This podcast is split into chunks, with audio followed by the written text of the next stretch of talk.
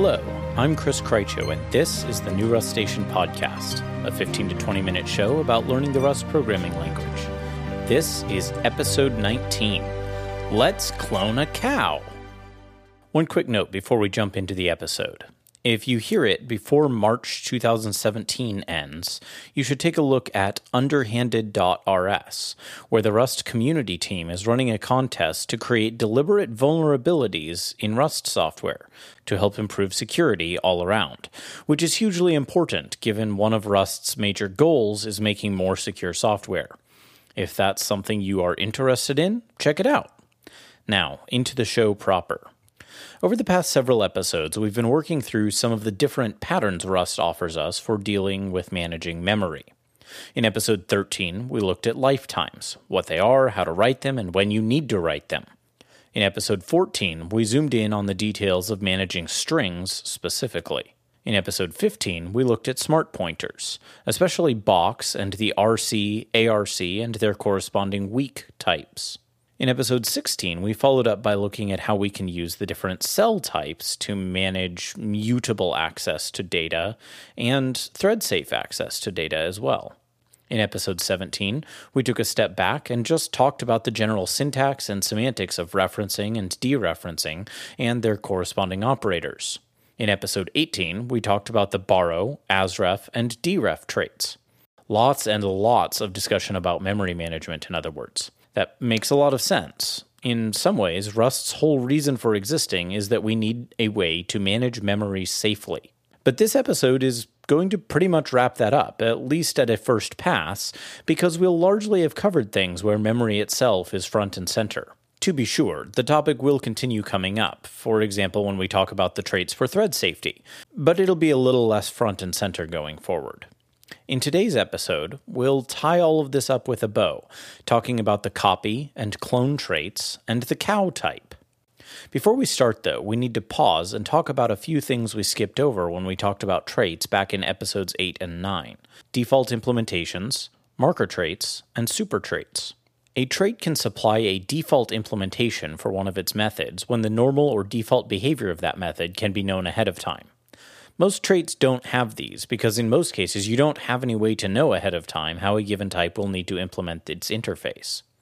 For example, equality and ordering, expressed with the EQ and ORD traits, simply couldn't have default implementations.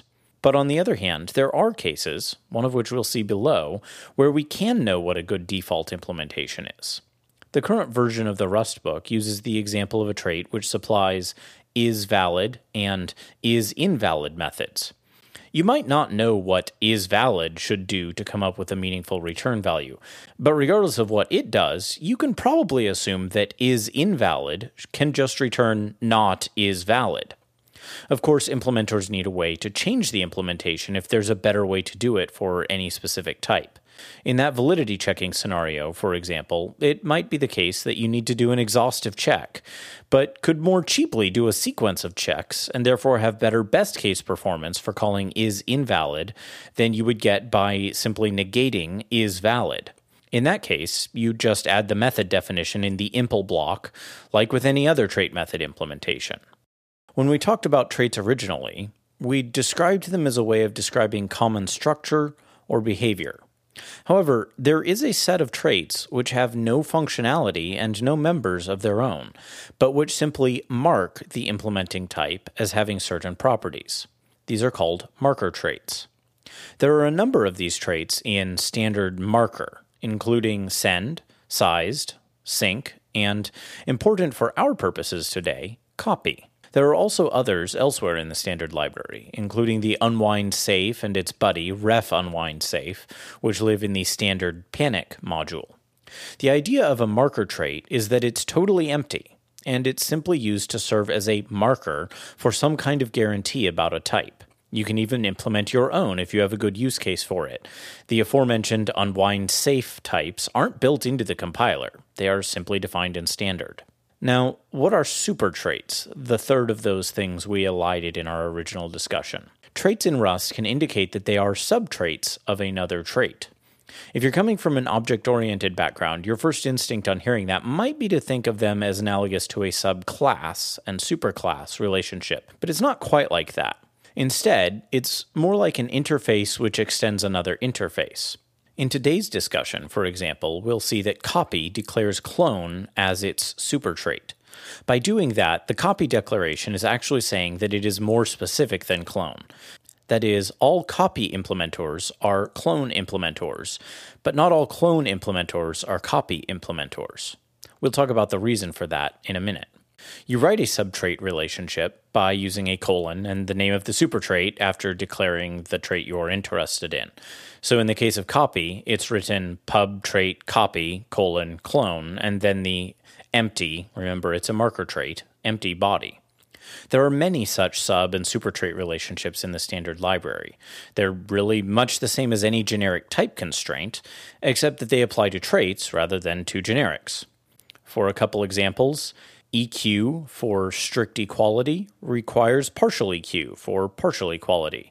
And similarly, ORD for strict ordering requires partial ORD for partial ordering. There are many others. Now, let's apply this to these traits.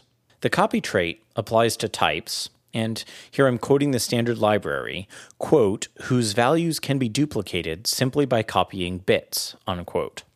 That's distinct from types whose values can't be duplicated simply by copying bits, usually because of some degree of indirection behind pointers. Put another way, these are simple types. There are no references to worry about here, because if there were, we couldn't just copy the bits. Why that constraint matters, you'll see in a minute when we talk about clone, because clone is a necessary precondition for copy. However, what we're more interested in is the semantics here. In the normal case, Rust moves the ownership of the data whenever it can. Here's an extremely simple example of that, which I've written out in the show notes. Let's say we declared a struct point, which had 64 bit floating point members, x, y, and z, and an origin method in the impl block. Then we could declare a point. Let a point equal point origin. Now, if on the very next line we wrote let moved point equal a point, and then tried to use the printline macro to print out the original a point, the compiler will give us a use of moved value error because Rust moved ownership of the data from the original a point binding to the new moved point binding. And as such, we can't get back at that data from the original binding. This would violate Rust's core rules about ownership, Remember, from our very earliest discussions, only one binding gets to own the data at a time. There are times, however, when we don't want move semantics, when we just want to make a copy so that we can still access the original value. You can imagine plenty of times when dealing with integers, for example, where you might want to set up the initial value of one binding with the current value of another binding and still be able to use the original. Lots of math equations might work this way, for example. And this is what copy is for the case where we want to get the same values in a new owned binding while leaving the ownership of the original data with the original binding. The big upside is that then we can make an assignment and continue using the original name as well. The big downside is that copies can be extremely expensive for very large data structures. Note that this distinction, as I alluded to when I introduced it, is the distinction at a semantic and not at the mechanical level between moving and copying data. Sometimes, not always, but sometimes, with move semantics, Rust can reuse the same memory for the next owner of the data. That kind of space reuse is a small win for something like an integer, but for a large enum or struct type, it can be a big win, especially over the life of the whole program. That's a really nice optimization when it can happen. But most of the time, Rust actually does copy the data over, even when it's using move semantics. The point of the copy trait is ownership, not instructing the compiler how to handle the underlying memory. And that makes sense. After all, if you specifically need to reuse the same memory, you can just take a reference. So that's copy. But of course, I brought up marker traits for a reason. As I mentioned when I was discussing marker traits, copy is a marker trait all it does is tell the compiler to use copy semantics instead of move semantics with types which implement it. But this raises an important question. How does the Rust compiler perform the copies? After all, if you want to copy the values for anything but extremely simple value types, you have to know how to copy them. For example, if there are references involved, making a true duplicate involves following all of those references and creating copies of the values behind those references, and then creating new references to those new copies. You may have heard this described as deep copying in languages like JavaScript or Python or so on. The clone trait is the trait which tells Rust how to perform those deep copies. So all copy types must also be clone types. Put another way, clone is a super trait for copy. But clone is also much more generally useful. After all, there are plenty of places you want to clone something while retaining normal move semantics instead of switching over to copy semantics for the underlying types. When dealing with strings, for example, it would be extremely expensive to make them copy types. That would mean you always made a full copy of a string anytime you assigned it. That would destroy a lot of the performance wins we all appreciate in Rust. But you do need a way to specify how to get a copy of a string when you actually need a copy. And of course, it's extremely valuable for there to be one standard, consistent way to do that, consistent across the whole variety of types, even if the implementation details differ on a per type basis. And that's where clone comes in. The clone trait specifies two methods clone and clone from. Implementers must implement the clone method, which specifies how to clone a given type, and they may implement clone from. I say may because a default implementation of clone from is supplied by the trait. The default implementation of clone from just does a bitwise copy of all the elements of the type. For many types, that's exactly what you want. But as with all default method implementations, you can override it and implement yourself if you need to. For example, if you have a smarter way to copy the data. If you're wondering about the deep copy problem there, well, this is why you can only implement clone for simple types or types which contain only other clone types. There is no way to automatically deep copy reference types unless those reference types also define how to clone themselves. However, once you do have a type whose members are all clone, you can just use the derive attribute, which we talked about in more detail back in episode 7, with the clone trait. And this makes sense. If you know how to clone every member of your type, then cloning that type is just recursively cloning its members. In other words, clone is just a normal deep copy, as you would see in those other languages. But with Rust's strong type guarantees wrapped around it, and the nice ergonomics of the derive syntax sugar to make it easier to use. And because clone is a super trait for the marker trait copy, any type which is clone can be copy for free. And just as any type whose members are all clone can be cloned, any type whose members are all copy can also be copy. Now let's pivot slightly. Let's put some of these pieces together and look at the cow type. In this case, a cow is not a large, possibly smelly animal, but a clone on write, or COW, cow, smart pointer. The cow type pulls together the borrow and deref traits discussed in episode 18 and the clone trait, which we just talked through. With cow, we have a type that gives you immutable access to data you are only borrowing access to, using the borrow trait, but it lets you get a mutable copy of the data if you need to mutate it using the clone trait. That way, when you have a piece of data where you don't know until runtime whether you'll need to mutate it or not, you can just wrap it in a cow. And since it implements deref, it will do that one nice little bit of automatic type coercion the Rust compiler does. You can transparently use cow wrapped types with functions which expect the wrapped type. Of course, just like with other smart pointers, you do have the small overhead of allocating that smart pointer on the heap, and you have the potentially very large performance costs of doing a deep copy on a large data structure from using clone. But this can make our APIs a lot friendlier. If you're not in a performance critical section of your codebase, you may not care that much about whether a copy happens when you write something, and accordingly, you may not want to have to write .clone every time you need to make a copy and do something with it while leaving the original ownership in place. How does this work? Well, under the covers, cow is actually an enum with two variants, borrowed and owned. The owned type explicitly wraps around a trait which is also called owned, and which is itself, and here I'm quoting the docs again, quote, a generalization of clone, unquote.